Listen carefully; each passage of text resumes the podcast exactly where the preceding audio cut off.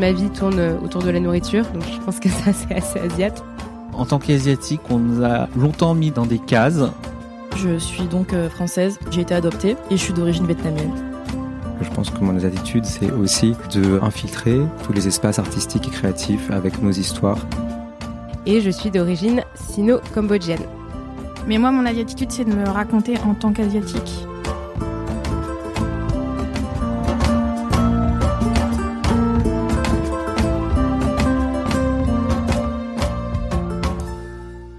Bonjour tout le monde, c'est Mélanie, la productrice d'Asiatitude. Si vous avez écouté l'épisode 6, vous avez dû découvrir le parcours et le métier passionnant de Diana, la créatrice de la chaîne YouTube Chez Mamali. Si vous ne l'avez pas encore écouté, vous pouvez commencer par le faire avant d'écouter cet épisode bonus. Ça vous permettra de faire la connaissance de Diana et de revenir ici ensuite. Pour celles et ceux qui ont déjà écouté l'épisode, dans ce bonus de quelques minutes, on a demandé à Diana de nous donner trois recommandations de choses qu'elle recommanderait vraiment aux auditrices et auditeurs d'Asiatitude. Alors si vous n'avez pas de carnet sous la main, vous retrouverez les références qu'elle cite dans les notes de l'épisode. Et oui, on essaye de penser à tout. Et enfin, pour ce bonus, on a essayé d'innover encore un peu plus et on a concocté un petit quiz pour Diana qu'on a appelé l'interview Bubble Talk. J'espère que ça vous plaira. N'hésitez pas à nous dire ce que vous en avez pensé et si vous souhaitez qu'on reproduise ce format avec nos prochains invités. Et n'oubliez pas, si vous voulez participer à Asiatitude, vous pouvez toutes et tous le faire, il vous suffit de nous envoyer un message vocal.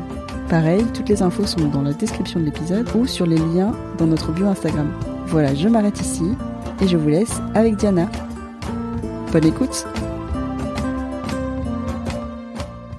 euh, Si jamais vous voulez vraiment comprendre l'essence de la cuisine asiatique, euh, il faut regarder sur Netflix un documentaire qui s'appelle The Origins of Flavors.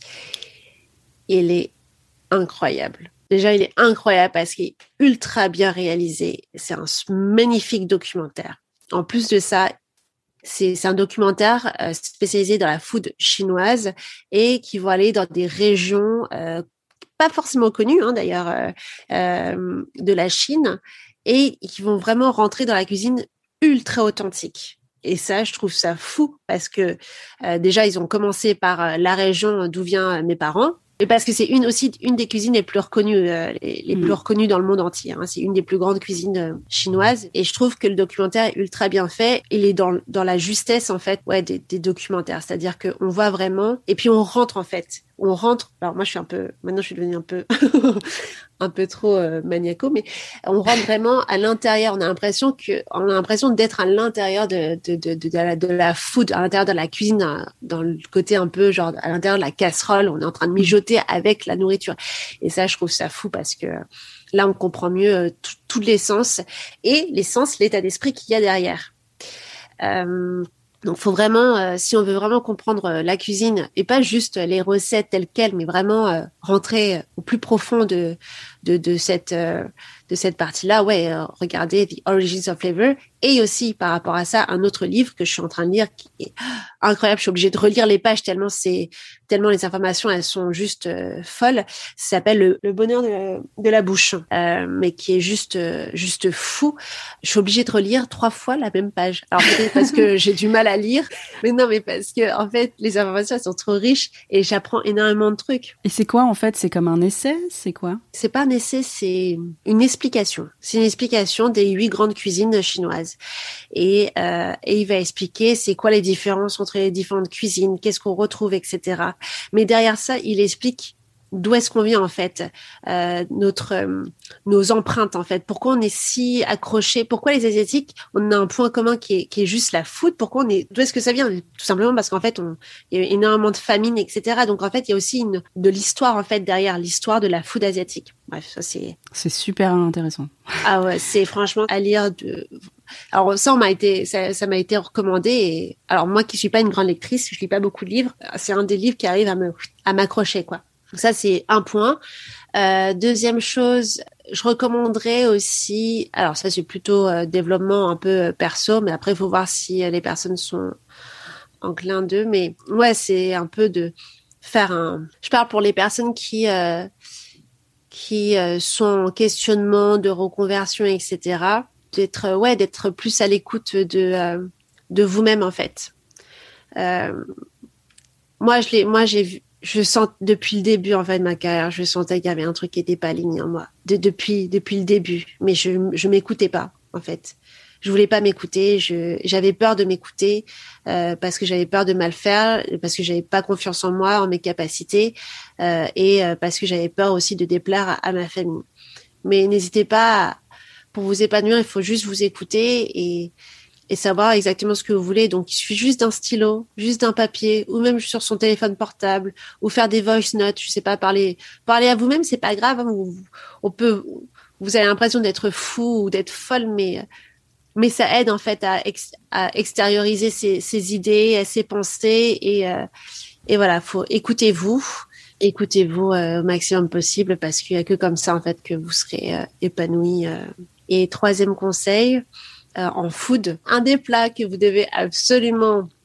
Ah, c'est trop dur. J'étais en train de me dire peut-être une recette, mais. Ah, mais c'est difficile, j'imagine, de choisir une des recettes que tu as. Ouais, c'est trop dur. Par laquelle on devrait commencer si on n'est pas très fort euh, en cuisine, mais que euh, on a envie de voilà d'essayer une, une, recette pour pour faire de la, de la bonne cuisine, quoi. S'il faut choisir une recette ultra réconfortante, celle qui ferait que tu euh, tu seras satisfaite de haut en bas, c'est-à-dire la tête, la bouche, le cœur, l'estomac, genre tout. Euh, et un truc quand même pas trop compliqué qui demande pas énormément de temps et qui te rendra euh, plus fier possible. Franchement, il y en a plusieurs, mais je pense que la base de la base, euh, c'est de faire un, un, un riz sauté. Ça, c'est la base de la cuisine asiatique c'est le riz sauté. Alors déjà pourquoi? Parce que c'est pratique. Parce que faut savoir que déjà le riz sauté c'est pas un plat euh, fancy. Hein. Le riz sauté c'est un plat euh, euh, entre guillemets pauvre parce qu'en fait on reprend tout ce que tous les restes qu'il y a et on le fait juste sauter dans le même wok, tu vois. Mais il y a un côté réconfortant. Alors déjà peut-être en tant qu'asiatique parce qu'il y a la texture du riz, tu vois, qui est un peu chewy. mais aussi parce que c'est hyper savoureux parce que parce que voilà. Mais c'est pas en soi c'est pas compliqué. Il faut prendre du euh, riz euh, qui date de la veille. Euh, tout ce que tu peux trouver dans ton frigo que t'as pas pu utiliser je sais pas des légumes des brocolis machin. Tu fais sauter ça avec un peu d'œuf et un peu de sauce soja ou façon thaï un peu de sauce gnoc mam voilà tu fais juste sauter. Et en fait ça déjà déjà là tu auras une maîtrise du wok en fait. Et dans la cuisine asiatique alors beaucoup plus de la cuisine euh, chinoise, c'est 70% la maîtrise du wok, 30% technique. Donc déjà, si tu fais un riz sauté, tu maîtrises déjà 70%. Voilà, je généralise, mais bon, quand même, tu maîtrises 70% de la cuisine, quoi. Juste par le wok. Le reste, c'est, facile. Le reste, apprends, tu regardes des vidéos. Le reste, on va sur euh, la chaîne YouTube chez Mamali l'interview Bubble Talk, une toute petite interview euh, où tu réponds du tac au tac. T'es prête? Ouais. Euh, sauce soja, sucré ou salé? Salé. Salé? Ah bah, attends, sucré, s'il te plaît, quoi, elle n'existe pas. Magret de canard ou canard laqué? Canard laqué. Banh mi ou jambon beurre? Banh mi, ah, de loin. Végétarien ou carnivore? Hum. Euh, là, j'ai tendance à être un peu plus végétarienne. Mais si je dois choisir, je dirais flexitarienne. Ok, entre les deux. France ou Chine? Ah, les deux, je peux pas. Là, c'est un... c'est pas possible. Bah, je peux pas. Joker. Joker, ouais, ouais, ouais, je peux. Je suis les deux. D'accord. Et dernière question livre de recettes ou chaîne YouTube? Euh, Livre de recettes. Même si j'adore la chaîne YouTube, j'adore faire des vidéos, etc. Mais je crois que un livre de recettes, c'est toujours plus, euh, comme je disais, très intime. Euh, déjà, ça a commencé comme ça. Et euh, aussi parce que c'est quelque chose de un peu de matériel et que et qu'on peut palper et et qu'on je dis pas qu'on peut pas voir hein, sur internet tous les vidéos etc mais un côté un peu ouais palpable. Et puis il y a des choses qu'on peut euh, s'autoriser à faire dans un livre qu'on ne peut pas s'autoriser à faire en vidéo. Euh, par exemple notamment euh, peut-être des anecdotes euh, à écrire dans, dans ce livre des ouais plutôt livre de recettes. Un jour j'espère. Bah je te le souhaite. En tout cas merci beaucoup Diana Merci beaucoup d'avoir écouté cet épisode. Ce podcast a été produit et réalisé par Mélanie Young. Il est animé par Amanda et toute l'équipe d'Asiatitude. Si vous avez apprécié cet épisode, Vous pouvez soutenir le podcast en vous abonnant sur votre application d'écoute, en partageant l'épisode autour de vous ou en nous laissant un commentaire sur Apple Podcast. Ça permet de nous soutenir et surtout de faire découvrir le podcast, ses thèmes et ses invités à un maximum de monde. Merci beaucoup et au prochain épisode.